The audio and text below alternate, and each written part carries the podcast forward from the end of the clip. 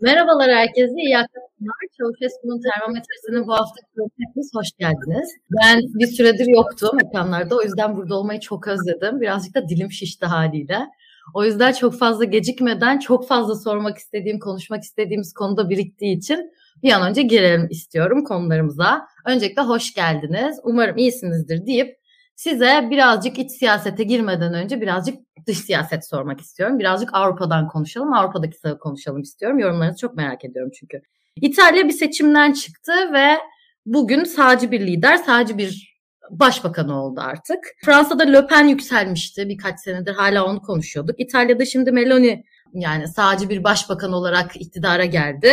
Kadın sağcı liderlerin Avrupa'da yükselişini nasıl okumak lazım? Bu kadar zafer kazanmalarını nasıl görmek lazım? Ya burada hani söyleyebileceğim şey şu. Bizim bildiğimiz Avrupa popülist hareketlerinden biraz daha farklı bir portre var. Çoğu yöntem açısından benzeşiyor. Söylem, duygu siyaseti, öfke siyaseti bunlar benzeşen yönler ama ilginç olan bazı ayırt edici noktalar var. Birincisi daha Amerikan yanlısı, daha NATO yanlısı bir parti seçimi kazandı. Avrupa Birliği karşıtı ama daha aynı zamanda Rusya karşıtı bir parti. Dolayısıyla bu ilginç bir şey. Çünkü bu Avrupa'daki demokrasi dışı hareketleri, demokrasi karşıtı hareketleri genel itibariyle Rusya destekliyordu. Ama burada daha farklı bir vaka var. Dolayısıyla biraz Avrupa değerlerine sahip çıkan e, Rusya'yı da buna tehdit gören bir anlayıştan bahsedebiliriz. Yeni seçilen siyasetçi hakkında benim şöyle bir e, düşüncem var. Hani daha önce Berlusconi'nin mesela popülizmin zirvesini yaptığını gördü İtalya yani. Berlusconi aslında her açıdan popülist bir liderdi. Tam bir pazarlamacıydı. Fakat burada idealist bir yön de var. Yani argüman kurabilen, argüman yapabilen, neden sonuç ilişkisi kurabilen bir siyasetçiden bahsediyoruz. Dolayısıyla bu aslında tedirgin edici bir şey.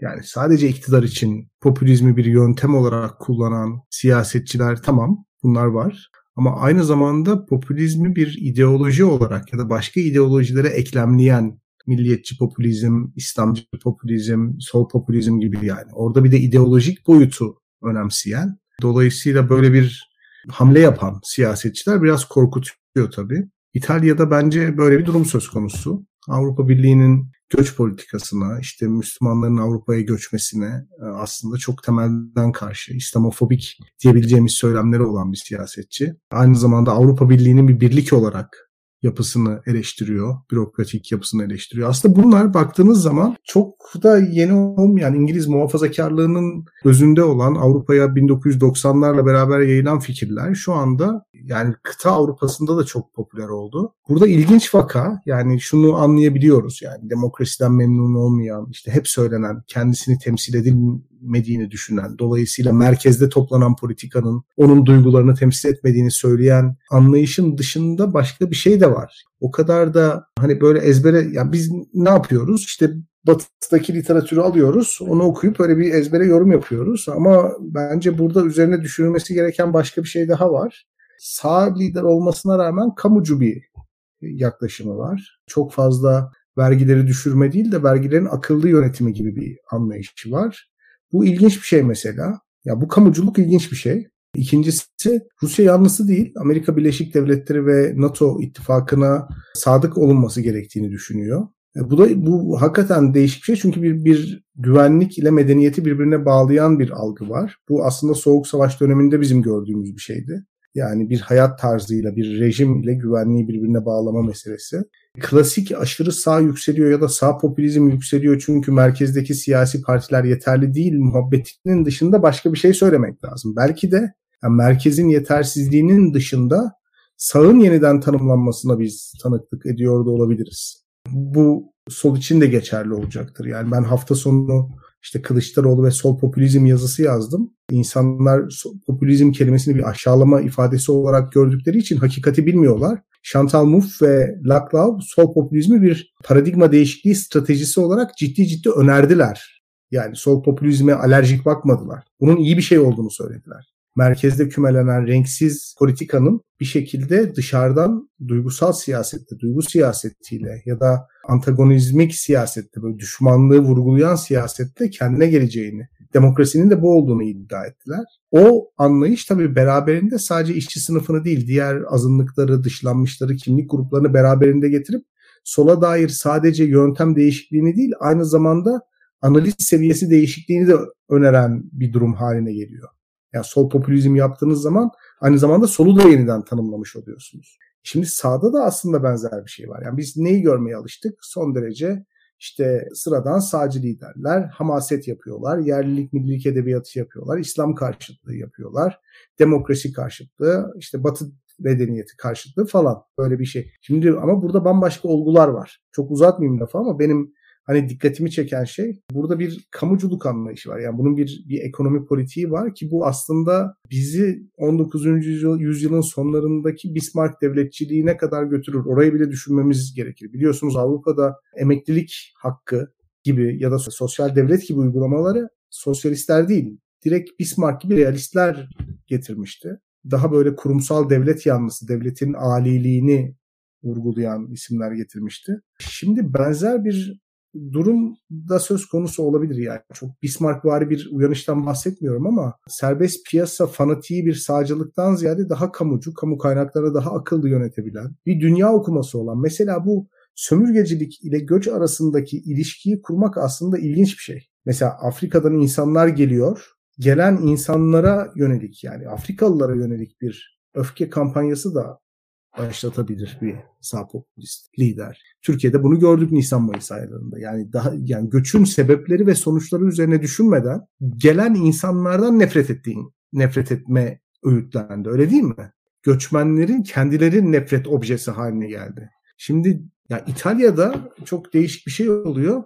Fransız sömürgeciliğini bunun sorumlusu olarak tutup sömürgecilikten dolayı insanların göç ettiğini iddia eden bir görüş var. Yani buna katılırız katılmayız ayrı bir şey ama daha estetik hale geliyor ve kendi içinde evrimleşiyor bu sağ popülizmde ve belki yeni bir sağ tanımı ortaya koyacak. Bunu söylemek istiyorum. İlginç bir vaka. Hani bizde iki grup oluyor bu tip durumlarda. Bu tip başarıları takdirle karşılayanlar ve bu tip başarıları işte ahlaki olarak yargılayanlar, kınayanlar. Herkes tavrını ortaya koyuyor. Bunun ötesinde başka bir şey de olabilir gibime geliyor. Yani ben bir bu işleri biraz çalışan birisi olarak bu vakalara biraz da böyle bakıyorum. Acaba diğer sağ popülist ya da aşırı sağ hareketlerden nasıl farklılaşıyor? Hangi yönüyle farklılaşıyor diye bakmak istiyorum. Bu kadar. Yani ağzınıza sağlık yine ders niteliğinde bir konuşma yaptınız, cevap verdiniz bize. İlkan sana verirken seni bugün çok yorgun görmüş izleyicilerimiz. O yüzden böyle Yok. Sana böyle top atarak vereyim biraz enerjik bir şekilde bileyim. Bir de senin şey hakkındaki görüşünü de merak ediyorum. Avrupa'daki bu yeni sağ popülizminin belki de daha ilerleyen programlarda tanımlayacağımız hocanın dediği gibi kadın liderler üzerinden yükselmesini de farklı bir şekilde tamam. okumak gerekiyor. Şimdi şöyle bir durum var. Bir defa kadın liderler konusunda ben ilk başta şunu düşünüyorum. Birincisi bu bu tarz popülist veyahut da aşırı sağcı partiler açısından kadın liderler ana akıma giriş yolu oluyorlar. Yani o yüzden de tercih ediliyorlar. Buna bakarsanız Almanya'daki aşırı sağda arada mesela Türk bir evlatlık bir beyefendiyi bir öncüsü olarak seçmişti.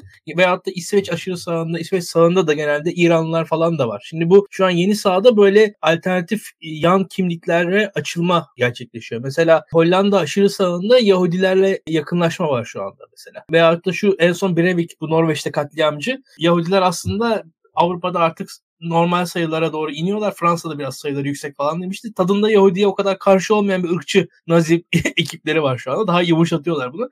Kadınların orada olması da biraz onu bana hatırlatıyor. Özellikle kadın liderler de Avrupa establishment, Avrupa'nın kurulu düzeninde bu aşırı sağın önünde çok ciddi engeller var. Bunlar medya tarafından görünmüyorlar ve bir şekilde ciddi engelleniyorlar. Bu tarz baskıları aşmak açısından mesela kadınlara da bir yandan pozitif ayrımcılığın yapıldığı sahalar bunlar. Bir şekilde kadın liderler bu tarz sağ hareketlerde bu yüzden öne çıkartıl, çıkar, çıkartılıyorlar. Biraz hareketin kendisi açısından da o kadın liderlerin önde olması mantığı var yani bence. Bunun dışında İtalya faşizmin doğduğu ülke ve bu bunun üzerinde de 1945 sonrasında İtalya'da kurulan sistem tek bir liderin bu bizim klasik otoriter popülist anlayışlarda olduğu gibi ülkeye çok rahat hegemonya kurmasını zorlaştıran bir sistem kurulmuş durumda İtalya'da. Yani İtalyan tarihine bakarsanız 45 sonrasında bir kişinin böyle domine ettiği yıllar yıllar yok. Bizdeki gibi Tayyip Erdoğan 20 yıl yönettiği bir dönem yok İtalyan tarihinde. Yani İtalya'da yılda bir hükümet değişir. Yani ama bu böyle olsun diye kurulmuştur o sistem zaten İtalyan sistemi. Ve bunun bunun arkasından da şöyle söyleyeyim. Yani mesela bizim Silvio Berlusconi bile o kadar domine edememişti İtalya ki onun da dönemi o bir anomalidir. Onun da dönemi zaten par- parçalıdır ve o da açıkçası hapse girmiştir ve asla herhangi bir hegemonyası olmamıştır İtalyan üzerinde. İtalya üzerinde onu, onu ekleyeyim. Bu liderin de ben açıkçası Meloni'nin de çok da fazla domine edebileceğini, İtalyan siyasetini baştan aşağı değiştirebileceğine inanmıyorum. İtalyan siyaseti bir defa parçalı olmak üzere kurulmuş bir siyaset ve bu yüzden de parçalı olarak kalacaktır diye öngörüyorum kendime. Ve çünkü bariz bir şekilde İtalyan siyasetini 45'te kuranlar Amerikalılar açıkçası işgal ettikten sonra orayı böyle kurdular. İtalyan siyaseti her ne kadar bizde hep konuşulmuştur Gladio falan konularına sola karşı bir şekilde yerleşmiş bir siyaset olarak kurulmuşsa da bunun karşısında her zaman da şöyle bir durum vardır. Belli bir sola açık damar da vardır ki İtalya'da dengeyi sağlar. Mesela İtalyan Komünist Partisi'nin mesela Sovyetler Birliği ile çok yakın ilişkileri vardır. İtalyan sendikaları Komünist Parti güçlendiği zaman şöyle mesela Fiat gider Rusya'da yatırım yapar. Sovyetler Birliği'nde yatırım yapardı. Böyle ilişkiler her zaman olmuştur. İtalyan sanayisi Rus sanayisi arasında ilişkiler vardır. Bugün de İtalya Avrupa'daki Türkiye ve Almanya ile beraber en büyük doğalgaz tüketicisi ülke ve Rusya ile çok yakın ilişkileri var. İtalya şu an nükleer enerji kullanmayan en büyük Avrupa ülkesi ve bu da tesadüf değil açıkçası. Doğalgaza çok ciddi bağlı bir ülke İtalya. Bunlar bu açıdan Rusya ile ilişkileri çok önemli. Bugün Rus otomotiv sanayi çok ciddi şekilde baskı altında. Bu da İtalyan otomotiv sanayi. Herkes biliyor. Onunla çok yakın ilişkili, ilişkili diye düşünüyorum. Ve bu bu tarz noktalar bence çok önemli. Bu Rusya'ya mesafe konusunda da Silvio Berlusconi gayet Amerika yakın bir insan olmasına rağmen Putin'e çok yakın bir insandı. Yani bakarsanız hep Putin'le yan yana dururdu ve Rusya ile ilişkileri çok yakındı. Bunları unutmamak gerekir diye düşünüyorum. Bu açıdan önemli şu anki liderin değişimi. İtalya'nın dönüşümü açısından ilginç bir şey. Bu, bu çizgi aynen devam eder mi emin değilim. Onu söyleyeyim yani İtalya her zaman bir şekilde bir Rusya ile yakın ilişkisi olmuş bir ülkedir diye düşünüyorum ben. Bunları ekleyebilirim. İtalya'da kalıcı bir şekilde bir yöneliş olabilir mi zannetmiyorum. Ama İtalyan ekonomisi biliyorsun benden daha iyi bir şekilde. İtalyan Avrupa Merkez Bankası'nın eski başkanı İtalya'nın başındaydı ve İtalyan ekonomisi yıllardır belli bir ya too big to fail diyebileceğimiz bir hadise de e, gitti geldi. Muhtemelen hala öyle gidip gelmeye devam edecek diye tahmin ediyorum. İtalyan siyasetinden de kalıcı, dünyayı değiştirebilecek bir liderlik veya arkasından başkanı sürdürebilecek bir liderlik ben çok beklemiyorum kendi adıma.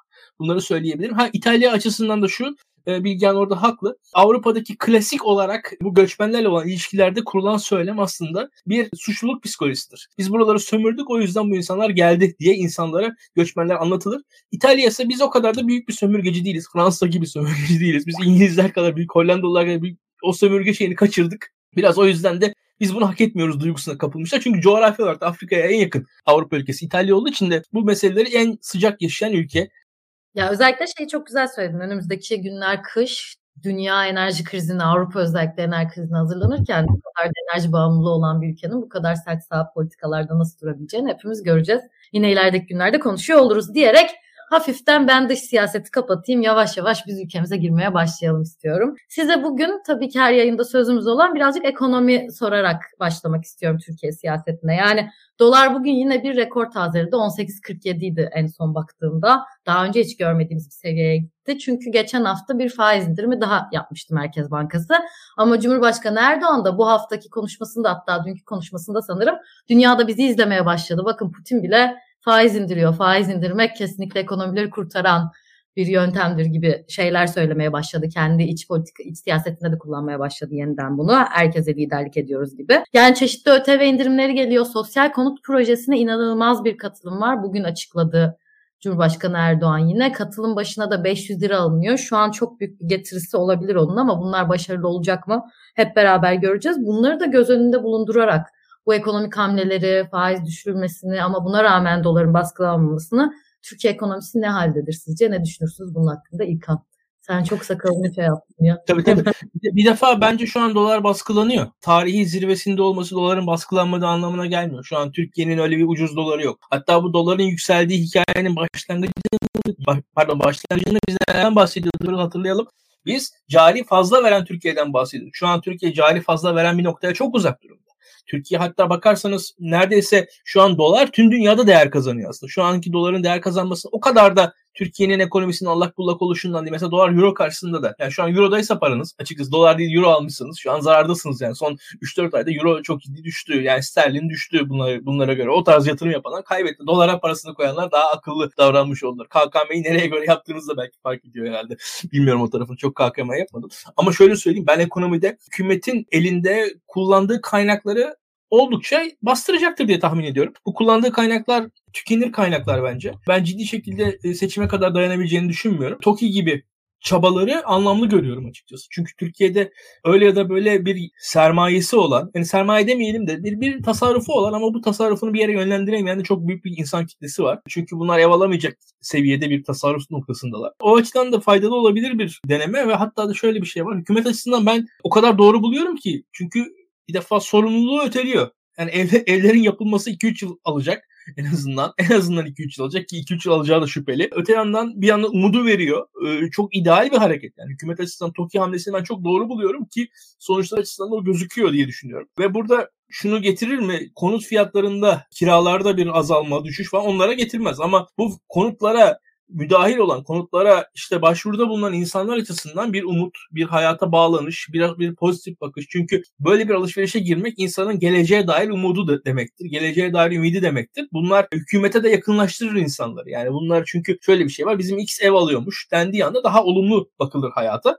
E, yani bakıldığı zaman sonuçta bizim yeğenin evinin kirası işte 3 kat artmıştansa bizim X ev alıyormuş çok daha olumlu bir bakıştır diye düşünüyorum ben. Bu açıdan da hükümetin doğru hareketlerinden bir tanesi. Ben ancak şunu söyleyeyim, başından beri şunu söyleyeyim. Türkiye'nin ciddi bir enflasyon sorunu var. Türkiye bu enflasyon sorununu çözebilecek kapasitede değil bence. Hükümet elinde bulduğu, bulabildiği dolarla ve dövizle yapabildiği kadar doları bastırmaya devam edecektir. Bu bastırma olayı bittiği anda da o patlayışı göreceğiz. Bunun yani şöyle söyleyeyim şu an CDS'lerin yükselişinden falan da görüyorsunuz. Türkiye'de az ya da çok şekilde bir seziliyor yani. Daha büyük bir artış tekrar seziliyor. Ben ben de bekliyorum bunu açıkçası.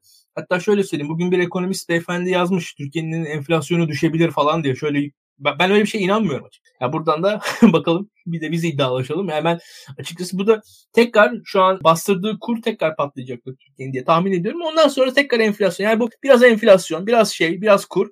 Çünkü şuna gelecek hikayede biliyorsunuz KKM var. KKM ile beraber zaten kur artışının yaratacağı bir enflasyon etki de olacaktır. Bu böyle seçime kadar devam edecek Türkiye'nin önünde. Yani evet bir loop'un içine girdik. Gerçekten bir dolar yükseliyor, bir tekrar enflasyon yükseliyor. Ne zaman çıkacağız bunun içinden? 2023'te seçimde midir diyelim. Ve Burak Hocam size bırakayım konu hakkında, ekonomi hakkında söylemek istediğiniz bir şeyler varsa. Hükümetin tüketim ve üretim kapasiteleri üzerinde tam denetiminin olduğu bir dönemden geçiyoruz. Doların fiyatını hükümet belirliyor. Piyasada belirlenmiyor doların fiyatı. İnsanların alım gücü piyasayla tüketici arasındaki ilişkinin orantısız gitmesi beklenir aslında bu tip dönemlerde. Enflasyon karşısında mesela sabit gelirlerin ezilmesi beklenir. Ama ilginç bir şekilde hükümet Temmuz ayının sonunda mesela çok önemli bir zam yaptı. O anketlerdeki düşüşü durdurmak için önemli bir adımdı bu. Ve zam yapma konusunda da hiç de cimri olmayacağını da söylüyor. Yani Ocak ayında da yeniden yüksek bir zam gelecek. Hatta bunu öz haseki ekmek 1 lirayken alamıyordunuz. Ekmek 5 lira şimdi alabiliyorsunuz diye anlatıyor. Yani aslında hani insanın kendi dışındaki olgular ile mücadelesine dair bir şey görmüyoruz. Hükümet insanları ayakta tutacak kadar, yüzdürecek kadar e, müdahale ediyor ve bu birçok şeyi belirliyor. Yani bugün dolar fiyatını belirlediği zaman e, akaryakıt maliyetini belirliyor. Akaryakıt maliyetini belirlediği zaman biraz enflasyonu kontrol altına alabiliyor. Fakat aynı zamanda ihracatçı lobileri gidiyor hükümete biraz doları arttıralım diyor. Kontrollü bir şekilde doları arttırılıyor. İhracatçıların rekabet gücü yükselsin diye. Biraz o artınca biraz daha enflasyon geliyor. Yani bu şekilde her parametreyi merkezi olarak kontrol etmeye çalışan bir yönetim anlayışı var. Aslında bu çok stresli bir iş. Yani bizim idealimizdeki ekonomi devletin asimetrik bilgi alanlarını regülasyonla düzenlediği, onun dışındaki iktisadi faaliyetlere pek müdahale etmediği bir devlettir. Bunun kendi kendisini onaran, refah üreten ve maksimum faydayı getiren bir ekonomi olduğuna inanırız. Ancak Türkiye'de bu böyle değil. Türkiye'de kimin zenginleşeceğine, kimin ne kadar tüketeceğine çok net bir şekilde hükümet karar veriyor. Yani bu şu demek aslında çok çalışan ve daha fazla tüketmeyi hak eden sınıflar hükümetin takdir ettiği kadar tüketebilir. Yani belirli malların fiyatları hükümet tarafından belirleniyor. Mesela orta sınıf bir sekülerin ne tüketeceğine devlet karar veriyor. İşte alkol vergileri bunun en basit örneği. Baktığınız zaman hani alkolü ne kadar alacağına devlet karar veriyor. Böyle bir şey. Onun fiyatını çünkü o ayarlıyor. Ya da belirli malların daha düşük gelir gruplarındaki insanların çok tükettiği malların fiyatının düşük olması, orta gelir grubundaki insanların tükettiği malların fiyatlarının yüksek olması gibi. Yani böyle şeyler. Hani hayatın her alanını müdahale ile düzenlemeye çalışan bir ekonomi anlayışı olduğunu düşünüyorum ben açıkçası. Evet doların fiyatı yok şu anda. Hani doların yani hükümet bir şeyin fiyatını belirliyorsa aslında o şeyin fiyatı yoktur bence. Çünkü yani ikili bir fiyat üzerinden ilerler. Yani hükümetin belirlediği fiyat vardır bir de insanların zihnindeki fiyat vardır. Bunu mukayese edebilmek için işte iki sene önceki fiyatlarla şimdiki fiyatları dolar üzerinden karşılaştırmak lazım. İşte dolar enflasyonuyla falan hesapladığınız zaman aslında Türkiye'de uygulanan dolar kurunun 24-25 lira falan olduğu düşünüyor. Piyasaya bir şekilde kendi dolar kurunu ayarlar ve ona göre fiyat belirler. Yani şu anda böyle bir dönemden geçiyoruz. Evet İlkan doğru söylüyor. Enflasyonla mücadele edil, mücadele edilmeyecek. Ben de o kanaatteyim. Enflasyonla mücadele edilmeyecek. Mücadele edilen şey umutsuzluk ve işsizlik. Yani umutsuzluğun ortaya çıkmasıyla mücadele edilecek ve işsizliğin ortaya çıkmasıyla mücadele edilecek. Yani yeni hükümetin mutlaka umut vermesi, yani insanların sorunlarının çözümü için yeni hükümete bel bağlaması arzu edilen bir şey. 2023 seçimleri öncesi bence hükümetin en önemli stratejisi bu olacak. Yani insanları umut satacak. Artık çünkü hali hazırda bu başkanlık döneminde satabileceği pek bir şey yok. Büyük bir ekonomik başarısızlık var. Bunu kabul etmek lazım. Bunu yapmak için de işte bu konut projeleri aslında önemli adımlar. 94 yılında Refah Partisi belediyeleri kazandıktan sonra Anadolu şehirlerinde toplu konut projelerine başlamıştı.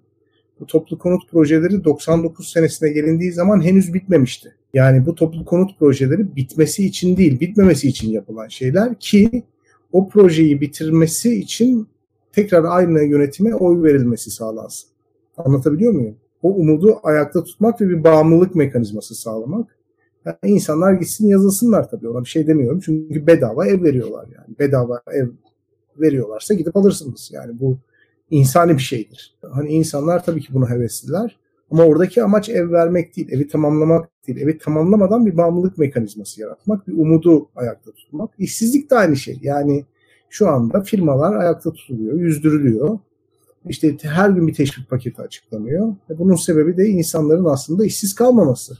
Yani verimsiz işletmeler, verimsiz işçiler bir şekilde devlet sayesinde sistem içerisinde tutuluyorlar ve umutsuzluğa kapılmıyorlar. Bu ekonomik verimliliği çok düşüren bir şey doğrusu.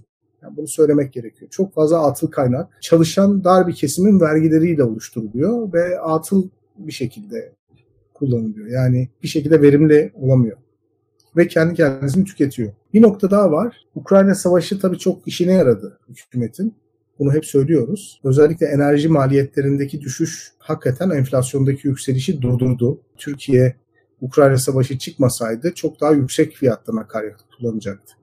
29 liraya çıkmıştı mesela mazot. Ve hatırlıyoruz hani nereye kadar gideceği konusunda kesinlik yoktu. Yani 1,5-2 dolar arası gibi bir şeydi. İşte 27 ila 40 lira arası olacak diyorduk. Şimdi onun altına indi. Bunun sebebi biraz Ukrayna Savaşı. Hatta Rusya ile girilen ilişki modeli çok çok çok ucuza doğalgazın alınması veya doğalgazın sübvanse edilmesi gibi sonuçlar doğurabilir. Seçim öncesi biz Orban örneğinde görmüştük bunu olabildiğince çok fazla maaş zammı, olabildiğince çok az akaryakıt zammı gibi bir strateji üzerinden iler, ilerleyecek diye düşünüyorum. Bunlar tabii ki maliyetsiz şeyler değil. Bunun maliyetleri Türkiye Cumhuriyeti Merkez Bankası'nın aşırı borçlanması, rezervlerin tükenmesi, Türkiye'nin varlıklarının adeta rehin bırakılması, siyasi egemenlik ilkesinin rahatlıkla ihlal edilebilecek olması. Yani bunların maliyeti bu. Türkiye'de Tayyip Erdoğan'ın seçim kazanmasının maliyeti Türkiye'nin kaybetmesi. Erdoğan'ın kazanması Türkiye'nin kaybetmesi anlamına geliyor. Gelecekten bahsetmiyorum, şimdiden bahsediyorum. Yani Türkiye bazı konularda taviz verecek ki Erdoğan seçilebilsin. Bunun adını koyalım. Çünkü Erdoğan bugün aklı başında bir ekonomi yönetimi uygulasa ve insanlara ulusal egemenlik, aklın ve bilimin ışığında bir ekonomi politikası müreffeh bir toplum yaratmak için disiplinli bir ekonomi vaat etse muhtemelen seçilemez. Muhtemelen. Yani bütün sistemi alaşağı olur. Onun yerine sosyal yardımları körükleyen, olabildiğince dış borca dayanan, kendi ülkesini kara para sahiplerine açan, dolayısıyla sürekli olarak mafyanın, sürekli olarak karanlık kişilerin, Orta Doğu'nun yozlaşmış bürokratlarının, Rus oligarkların Türkiye'de cirit attığı, oluşan sermaye açığını yani dışarıdan gelebilecek ama gelmeyen sermayeden dolayı oluşan sermaye açığını olabildiğince çok ve niteliksiz turisti Türkiye'ye doldurarak, kişiyi Türkiye'ye çağırarak çözen bir anlayış bu. Bunun karşılığı refah kaybı, bunun karşılığı güvenlik kaybı, bunun karşılığı huzur kaybı. Böyle bir sistem. Dolayısıyla umut verdiği sürece ve işsizliği çok arttırmadığı sürece bir şansı olacak. Sürekli olarak ekonomi yıkıldı ve kesinlikle gidiyorlar gibi bir anlayışa bel bağlamamak lazım. Sonuna kadar Tayyip Bey bir arayış içerisinde olacak ve benim görebildiğim kadarıyla hükümet kanadındaki insanlar seçimleri kazanacaklarını Tayyip Bey'in e, Türkiye'ye önümüzdeki dönemde de çok ciddi miktarda para sokacağını düşünüyorlar. Yani siz çok güzel bir şekilde 2023 seçimlerine topu atmışken birazcık da yani önümüzde bir seneden az bir süre sonra bir seçime gidiyoruz ve Türkiye'de normalde seçim atmosferleri çok da erkenden başlar ama aslında şu anda da başladı. Cumhur İttifakı partilerine bakıyoruz. Devlet Bahçeli Sivas'tan başlayan bir mitinge çıktı. Bunu sizinle de bir yayın başlamadan konuşmuştuk. Çok uzun süre sonra ilk defa Bahçeli'yi meydanlarda göreceğiz. Biz görmeye başladık ve görmeye devam edeceğiz. Erdoğan zaten hep böyle birazcık goy goyuna söylüyoruz sosyal medyada ama seçim modunu açtı. Toplu açılış törenleriyle sürekli bir ilde bir konuşmalar yapıyor. Seçim modunda devam ediyor. Öbür tarafta Akşener'i ben büyük illerin ilçelerinde görüyorum. Keçiören'de, Kadıköy'de.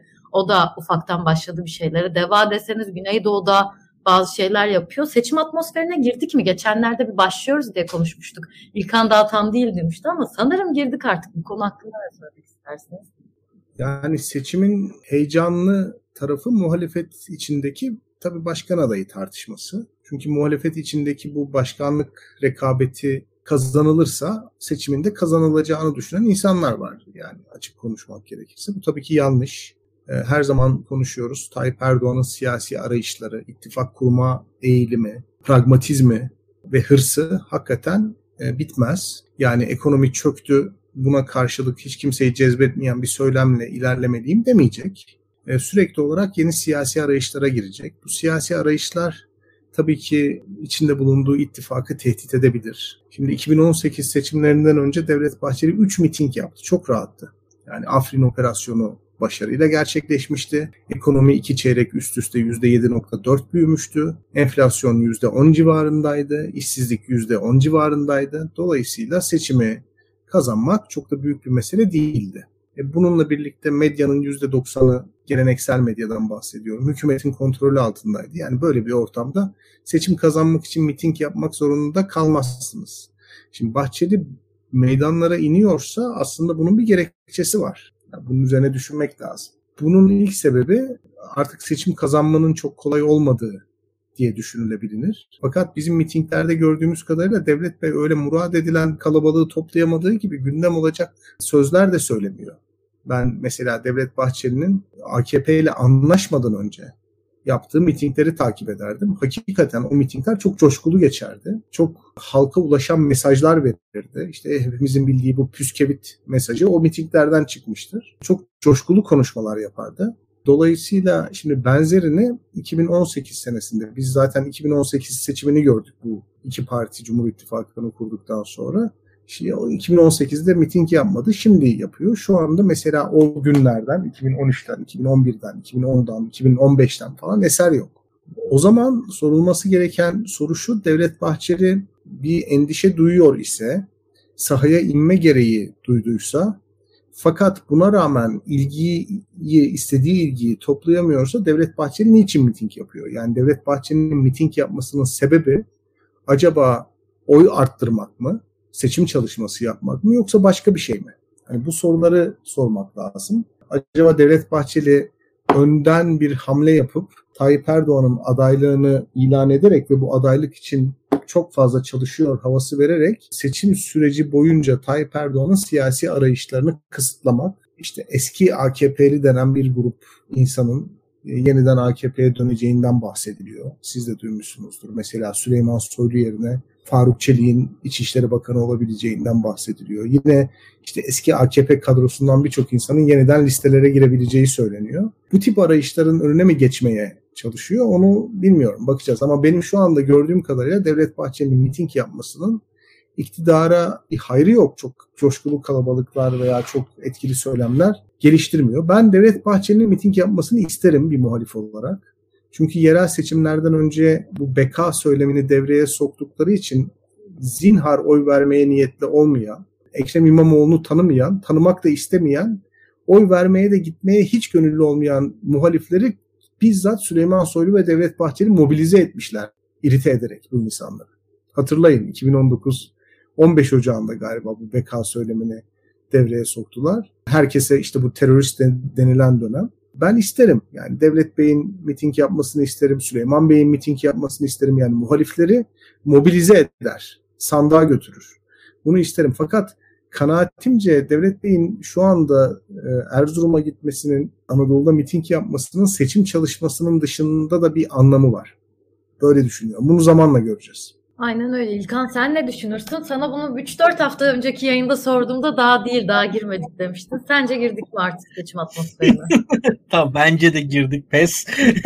yani şöyle Pırıl şimdi bakıyorum ben Devlet Bahçeli'nin miting yapmasını çok önemseyenlerden bir tanesiyim. Benim için hakikaten önemli bir kriter Devlet Bahçeli'nin miting yapması ve MHP tarzı siyasette sırf beka da değil. Mesela MHP şu an hükümette değil. MHP şu an bakan bakanı olmayan bir parti. Şimdi MHP sokağa çıktığı zaman şöyle bir e, etki yaratabiliyor. Ülkede en kötü şey ne? Ekonomi. Ekonominin sorumlusu MHP değil. Bir defa MHP'nin yaptığı propagandanın bu açıdan daha rahat konuşabilme hakkı sağlıyor bir defa. Yani halka indiği zaman MHP'liler yani halkın ya bu ekonomi senin yüzünden demediği yani genelde muhalefetin de MHP'ye karşı çok fazla saldırgan tavırda olmamasının sonucunda özellikle Türkiye'de halkın da şu an MHP'yi çok yoğun bir şekilde sorumlu bulmadığını düşünüyorum ben. Bu da MHP'lilerin halkla birebir temasta AKP teşkilatına göre daha rahat olabileceğini tahmin ediyorum ben. Bir, öyle bir düşüncem var. İkincisi MHP'lilerin şöyle söyleyeyim ki Adalet ve Kalkınma Partili olup, eski AKP'li olup, eski MHP'li olup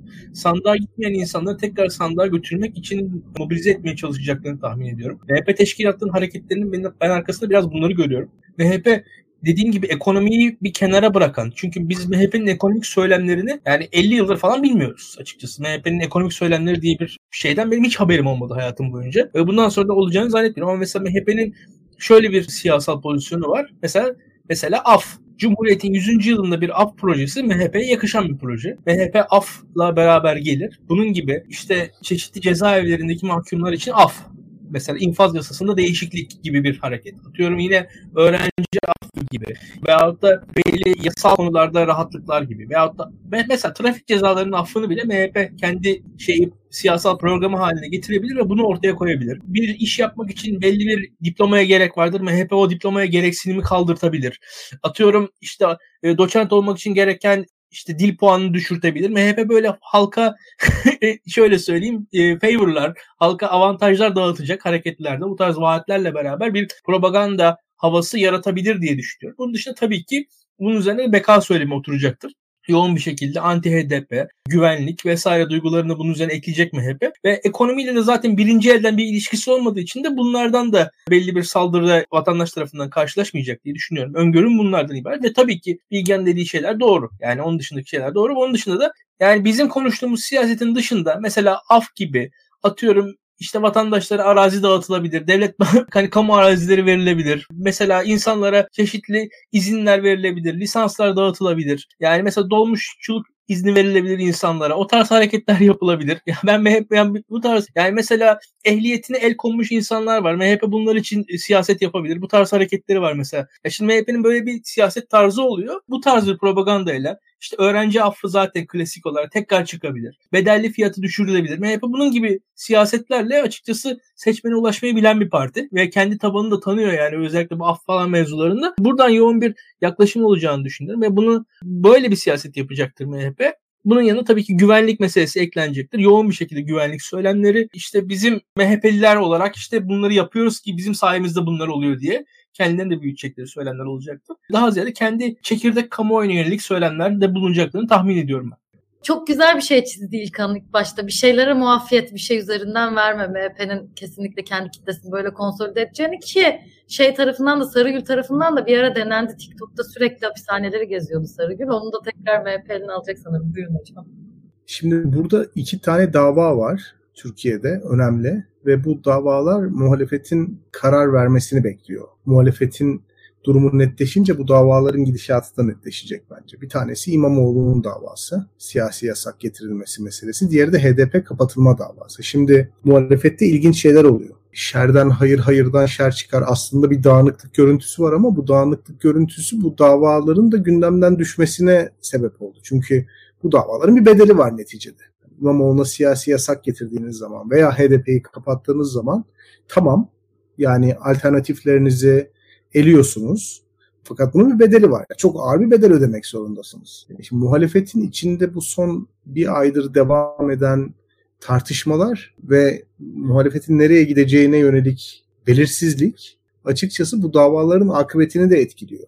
Yani şu anda mesela muhalefet adayımız şu kişidir dese muhtemelen bu davalar bir şekilde sonuçlanacak. Olumlu ya da olumsuz. Kişiye göre. Kişinin anketlerdeki popülaritesine göre. Çok enteresan. Yani bir yandan siyasetçiler, muhalifler kendi aralarındaki sorunları çözmeye çalışıyorlar. Çözecekler bir noktada. Çözmek zorundalar. Çözmek zorundalar. O yüzden çözecekler. E, ama öte tarafta bu sorunları çözmek mi daha iyi yoksa çözmemek mi daha iyi gerçekten bilmiyorum yani bu sorunu çözdüğünüz zaman güçlü bir irade ortaya koyduğunuz zaman hemen Ekrem İmamoğlu davası sonuçlanabilir.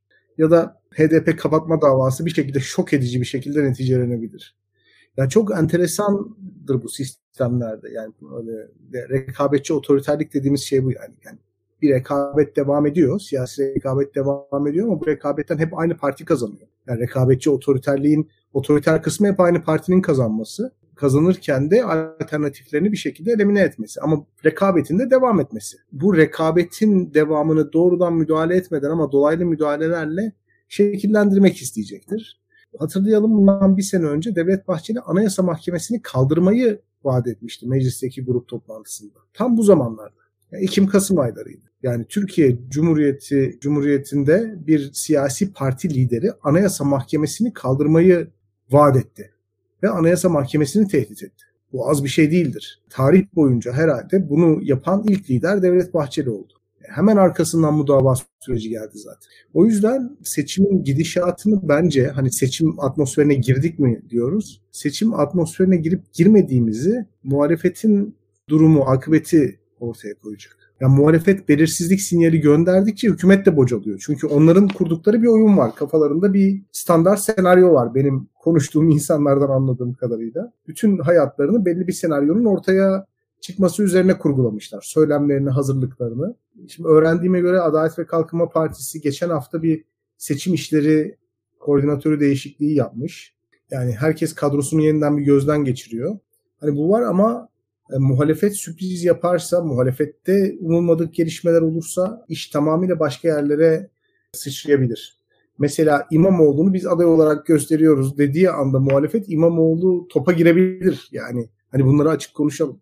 İmamoğlu'na siyaset yasağı gelebilir. Ya da siyaset yasağı gelmemesinin sebebi İmamoğlu'nun zaten adaylık ihtimalinin konuşulmaması da olabilir. Yani şu anda İmamoğlu'nun adaylıktaki şansı azaldığı için belki dava ötelendi. Hukukun ve yargının bağımsız olduğuna dair inan, inancımız azaldığından dolayı ve siyasi seyre göre yargı kurumları karar aldığından dolayı böyle düşünmemiz de çok doğal. Kasım ertelendi. Kasım'a kadar muhtemelen zaten altın masa adayını açıklamadığı için o zaman göreceğiz esas tekrar bir erteleme olacak mı yoksa dava sonuçlanacak mı? İlkan Buyur tabii ki. Ya Bilgehan çok haklı. Bir defa Anayasa Mahkemesi'nin her hareketini biz Devlet Bahçeli ile beraber okuyacağız. ister istemez. Yani Devlet Bahçeli'nin o fantastik açıklamasından sonra Anayasa Mahkemesi'nin kapatma vaadinden sonra bir parti liderinin başka türlü okuyamayız bunu. Ben açıkçası mesela HDP'nin daha kapatılacağı tarafta duran analistlerden bir tanesiyim. Bilgehan acaba diyor kapatılmama ihtimali var. HDP'yi şöyle kullanıyor diyor. Bir yandan da hakikaten hükümet açısından da şu kapanmasının da bir maliyeti var hükümet açısından. Kapanmamasının da bir maliyeti var. Ama işte işin uzaması şu an için hükümetin tercihi. O davada iş uzuyor.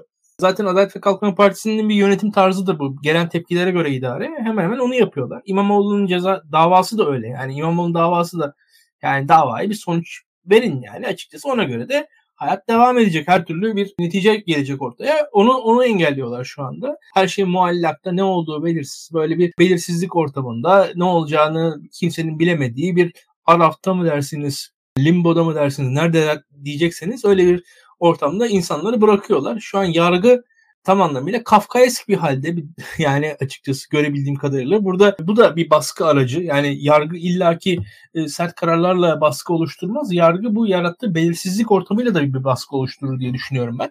E, bu açıdan da mesela HDP çevreleri de bize göre daha hani şöyle söyleyeyim devlet baskısını te- tecrübe etmiş yapılar oldukları için onlar mesela HDP'nin kapatılacağını öngörerek hareket ediyorlar. Ve tüm hareketleri öyle tanımlıyorlar kendilerini. Öyle öyle hareket ederek devam ediyorlar.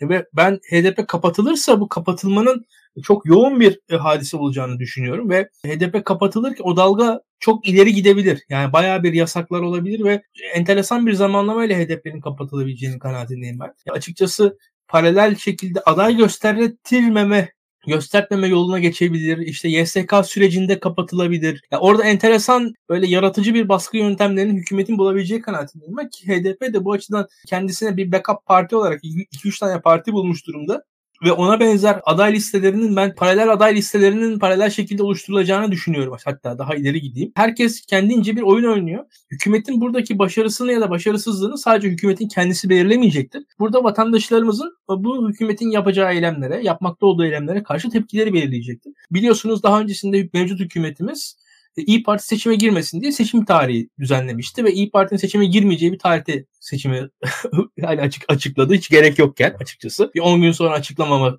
açıklamayıp ve İyi Parti'nin seçime girmesini engellemeye çalıştı. Böyle açıkçası bayağı yollara sapabilen bir hükümet var karşımızda. Bunu görmek lazım. Burada mesele karşı taraftaki reaksiyon kabiliyetidir. Karşı taraf reaksiyon gösterebilirse hiç yani bu bunlar aşılamayacak meseleler değildir. Açık konuşayım. Tabii ki ağır meselelerdir. İstanbul seçimleri iptal edildi bu ülkede. Aşıldı. Yani me- mesele şudur. Mesele vatandaşların, partilerin, siyasetçilerin ve siyasi entelijansiyonun reaksiyon kabiliyetidir. Türkiye'de Tayyip Erdoğan bir şey yapıyor. Her zaman yapacak. Yani yanlış, doğru, ahlaklı, ah, ahlak dışı bir şey yapacaktır. Seçimi kazanmak için elinden gelen bir şeyler yapacaktır. Bizim burada ki neticemizi belirleyecek şey Tayyip Erdoğan'ın karşısındakilerin, Tayyip Erdoğan olmayanların bir şeyler yapıp yapam yapamayacaklarıdır. Tayyip Erdoğan karşısındakiler de Tayyip Erdoğan yaptıklarına aynı iradeyle onun kadar kuvvetli bir iradeyle karşılık gösterebilirlerse ne yaparsa yapsın. Ne yaparsa yapsın, hangi önlemi alırsa alsın şu anki şartlarda, şu anki demografide, şu anki toplum sistematiğinde seçimde ben Tayyip Erdoğan yenileceğini düşünüyorum. Ama mesele şudur Tayyip Erdoğan nasıl kazanır? Tayyip Erdoğan yaptığı, seçimi kazanmak üzere attığı eylemlere karşı, at, her, her, ilerlemelere karşı, adımlara karşı, attığı adımlara karşı Tayyip Erdoğan'ın muhalefetin sessiz, sakin, pasif bir şekilde kalması, Tayyip Erdoğan attığı adımlardan dolayı mızmızlanması, üzülmesi, bize haksızlık yapıldı demesi ve ama hiçbir şey yapmaması sonucunda muhalefet kaybeder. Hikaye budur. Ya şu son cümleye kadar bir toparlamak için Burak Hocam mikrofonunuz kapalı sizin. Siz de toparlamak için size de şeyi sormuş olayım. İlkan'ın son cümlesinde kadar ikinizden de şeyi anladım. Birazcık tabii ki adayın açıklanmamasına biz hep sadece bu konuşulduğu için kızıyoruz ama bir noktada da aslında altılı masa ya da şey muhalefet tarafı bunları yaparak AK Parti'nin oyunu görmesini engelleyip ya da hamlelerini mi geciktirmeye çalışıyor? Haklılar mı? Sanki öyle bir şey duydum sizden.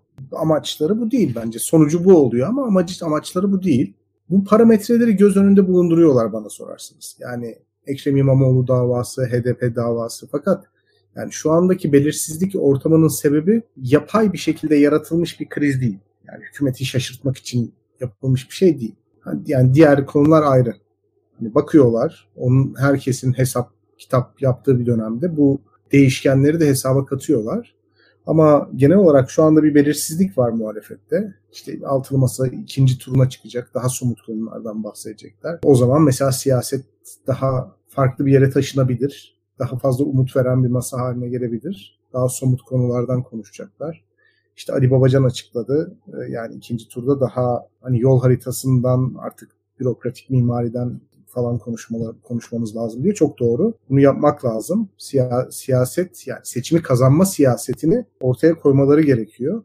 Şimdi biz muhalefetten şu ana kadar kazanma hırsını gördük. 2018'de mesela bu 15 CHP milletvekilinin İyi Parti'ye geçmesi, grup kurulması ve bu sayede İyi Parti'nin seçime girmesi hakikaten muhalefetin özellikle Kemal Bey'in olabildiğince kazanmayı ne kadar arzu ettiğini gösteriyordu. O hal döneminde İyi Parti'nin kurulması mesela. Kazanmayı istiyorlar. İşte yerel seçimlerde Cumhuriyet Halk Partisi adayları ama bu adayların biraz merkez sağ geçmişten hatta bir tanesinin Mansur Yavaş'ın ülkücü geçmişten gelmesi. Bunlar mevzular olup bittikten sonra çok basit işlermiş gibi gözüküyor ama çok zor işlerdir bunlar. Yani tabanınıza, teşkilatınıza kabul ettirmek riskli işlerdir bir lider için. Mansur Yavaş'ı aday göstermek Kemal Bey için riskli bir işti ve başarılı oldu. Şimdi riski kim alıyor ya da Ekrem İmamoğlu'na aday göstermek riskli bir işti ve başarılı oldu. Riski aldığınız zaman aynı zamanda şunu da gösteriyorsunuz. Bu da ilginç bir şey kazanma isteğinizi gösteriyorsunuz. Yani o kazanma isteği acayip bir şeydir yani. Bazen en tahmin edilmez adayı ya da en zor adayı göstererek insanların kazanmak için ne kadar arzulu olduğunuzu gösterirsiniz. Şimdi muhalefet şu ana kadar bu kazanma konusunu, seçimleri kazanmayı çok öncülleyen bir tavır içerisindeydi. Yani seçimi kazanmak ana hedefti.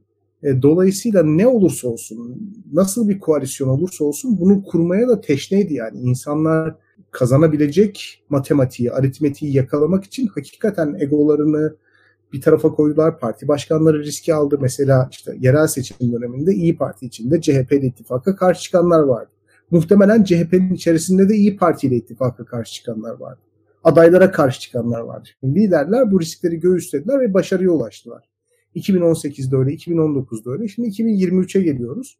Bu önemli bir test abi. Hakikaten muhalefetin liderleri ciddi anlamda Tayyip Erdoğan'a karşı bir seçim zaferi kazanmak için gerekli riskleri alacaklar mı? Gerekli ödünleri verecekler mi? Gerektiği kadar esneyebilecekler mi? Çünkü biraz önce söylediğim gibi kazanılmış bir seçim yok. Kazanılmış bir seçim yok. Kazanılması gereken ve çok zor kazanılacak bir seçim var. Bütün ekonomik sıkıntılara rağmen. Dolayısıyla bu mesele seçimlerin ilerleme süreci hakikaten biraz da şeye bağlı. Yani bu kazanma kaybetme meselesine bağlı. Yani şu açık bir şekilde görün, görülmeli. Hükümet seçimleri açık bir şekilde muhalefetin zannettiği kadar kaybedeceğini bilse herhalde başkanlık sistemiyle seçimlere gitmez. Yani bu kadar yetkiyi muhalefete devretmez yani. AKP de MHP de şu anda kazanabileceğini düşünüyor. Ona göre plan yapıyor ve ona göre adımlar atacak. Dolayısıyla ona karşı hazırlıklı olmak muhalefet liderlerinin olabildiğince seçimden sonrasını falan bir tarafa bırakıp seçimi kazanmaya odaklanmaları gerekiyor. Ani reaksiyonlar vermeleri gerekebilir. O yüzden benim sıkça üzerinde durduğum yani altılı masayı çok eleştirdiğim için insanlar kızıyorlar falan ama bizim ihtiyacımız olan şey o muhalefet ruhu. Yani uzun yıllardır taşıdığımız, getirdiğimiz, hırslı bir şekilde Tayyip Erdoğan yönetiminden kurtulmayı amaçladığımız muhalefet ruhunu tekrar yakalamamız gerekiyor. Önemli olan o. Mekanizmanın hiçbir önemi yok. Yani mekanizma o muhalefet ruhuna bazen ket de vurabilir. O yüzden 2018'de Kemal Bey'i bir anda bir saniyede hani ikinci saniyeyi düşünmeden 15 CHP milletvekilini İyi Parti'ye gönderten içgüdü neyse işte muhalefet ruhu o. Anlatabiliyor muyum? Ya da İyi Parti'nin CHP'nin kapısını çalarak riskleri parti içerisindeki sesleri susturarak, riskleri alarak ittifak teklifiyle gitmesi. Kemal Bey'in ülkücü kökenden gelen birisini aday yapması işte ve bunu yaparken de riskleri göğüsleyerek sadece bu adayların kazanıp kazanamayacağını düşünmesi. Muhalefet ruhu bu. Yani benim bahsettiğim şey bu. Gerisi teferruat. Bunu yakaladığınız zaman İlkan'ın bahsettiği bu ani tepkileri, ani reaksiyonları, karşılaştığınız olağan dışı durumlar karşısında kendinizi savunabilecek refleksleri de çok rahat verebilirsiniz. Evet yani Özgür evet. yazdım. 2014'te hatta. Yani Kemal Bey 2014'te de Mansur Yavaş'a aday gösterdi. O zaman daha zordu. Doğru. Yani evet çok zor zamanlar hızlı karar verilmesi gereken zamanlar geliyor. Tam ben de size bunu soracaktım. Sizin zaten görüşlerinizi dinledik. İlkan sen de son olarak Altılı Masa'nın belediye başkanlarının Kemal Kılıçdaroğlu'nun yanındayız açıklaması, Meral Akşener'in 2018 için minnet açıklaması, bunun sonunda Deva Partisi'nin Ocak'tan önce aday beklemeyen açıklaması falan bunların hepsini göz önünde bulundurarak sen ne söylemek istersin son toparlamak için altılması hakkında ama mikrofonu kapalı onu açıp. Şu anda gözüken o ki bir numaralı aday ihtimali Kemal Kılıçdaroğlu. Onun dışında hala ihtimallerin ortada olduğunu düşünüyorum ben altılı masa adına. Ancak buradaki meselenin adayla da sınırlı kalmadığını söylemek lazım. Ben bir yazı yazdım ve burada cidden parlamentonun da önemli olduğunu söyledi. Ve parlamento için daha büyük, daha güçlü, daha büyük, daha komplike, daha sofistike bir işbirliğine ihtiyaç duyulacağını söylüyorum. Ve o yüzden de hatta yani aday listelerinde partilerin birbirlerini gözetmeleri bile gerekebilir bence. Çok ciddi şekilde hazırlanılması gerekiyor. Bilgehan dediği şey şu açıdan doğru. Yani Tayyip Erdoğan şu an kazanacağını düşünüyor. Adalet ve Kalkınma Partisi'nde birçok hesap şunu söylüyor. Diyor ki bizim Evet oyumuz düştü ama hala birinci partiyiz. Evet oyumuz düştü ama muhalefet dağınık. Yani 10 tane muhalif aktör var şu an öyle ya da böyle. Bakarsanız altılı masa, üzerine HDP, üzerine küçük sol partiler, üzerine Memleket Partisi, üzerine Yeniden Refah Partisi, üzerine Zafer Partisi. Şimdi bakarsanız bu kadar fazla sayıda yani 10-11 aktörün olduğu muhalefetin bir adayda Tayyip Erdoğan karşısında toplanmasının zor olacağını düşünüyor hükümet. Birincisi bu. Bu 10-11 aktörden gelecek oyları bir adayda toplayacak kadar motivasyonu muhalefetin sağlaması gerekiyor. Bu açıdan bir, Türkiye'nin şu anda yaşadığı sorunların hiç unutturulmadan tekrar edilmesi gerek. Türkiye'nin demokrasi sorununu, Türkiye'nin sandık meselelerinin tekrar tekrar hatırlatılması gerekiyor insanlara. Türkiye'de şu an demokrasiyle olan bir bu hükümetin bence meselesi var. Şu anki hükümetin Türkiye'de kurumlarla, şu anki hükümetin Türkiye'deki devletin tarafsız oluşuyla bir meselesi var. Bunların kurulmasının sağlanması amaç olmalı diye düşünüyorum ben. Ve bundan sonra da seçim sonrası için ayrıca ben konuşulması gerektiğini düşünenlerdenim. Seçim sonrasında da hükümetin bence en büyük e, yapması gereken şey bir sonraki seçimi kazanmak olacak diye tahmin ediyorum. Hatta daha da ileri gidiyorum ben. Ben bu konuda birazcık daha maksimalist bir yaklaşımdayım çok net bir şekilde seçmenlerin de partilerin de hızla mobilize edilmesi gerekiyor. Bunun için yüksek sese, heyecana, ateşe ihtiyaç var. Yani insanlar insanlara siz yani atıyorum İyi Parti oy verin yahut da işte HDP'li bir gruba CHP oy verin diyecekseniz bir heyecan yaratmanız da gerekiyor. Bir ateş yanması gerekiyor insanların kalbindeki insanlar oy versinler. Yani kendi partilerinde olmayan insanlar oy, oy versinler. Bugün hiçbir muhalif parti %51 oya sahip değil. Ve %51 oyla seçim kazanılıyor. Şu an %51 oy alacaksa muhalefetten herhangi birisi demek ki en azından %30'un ona oy vermemiş bir %30'un kalbinde bir ateş yakması gerekiyor o %51 alacak kişinin en azından. Yani %30'un kalbinde ekstradan bir ateş yanım, yanması gerekiyor ki bu seçim kazansın. O ateşin yanmadığı zaman seçim kazanılamayabilir. İktidarın güvendiği şey bu. O ateşin yakalamayacağını. Yani birinde yakılan ateşin öbür ateşi söndüreceğine inanıyor ki hükümet şu anda. Açıkçası biraz böyledir. Hani orman yangınları bazen ekstra yangınlar çıkartılarak durdurur. Yani şu anda da muhalefetteki yangınlar da öyle olabilir. Bunlar dikkat edilmesi gerekiyor. %51'in belki %60'ın kalbinde ateş yanması gerekiyor. Bu yapılabilir. Şu anki anketlere baktığımız zaman muhalif Cumhurbaşkanı adayının %60 alma ihtimali var. %60. Yani hiç abartmıyorum burada. Gayet realist bir şeydir. Muhalif bir Cumhurbaşkanı adayının Tayyip Erdoğan karşısında %60 oy alma, %20 fark atma ihtimali var.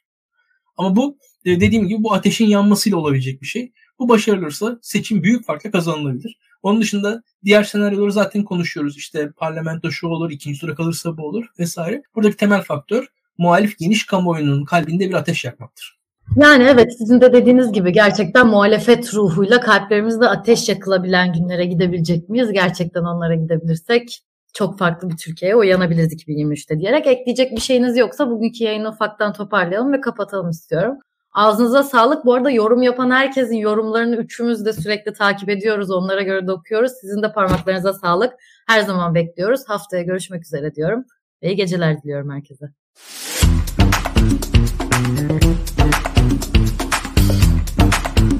Thank you.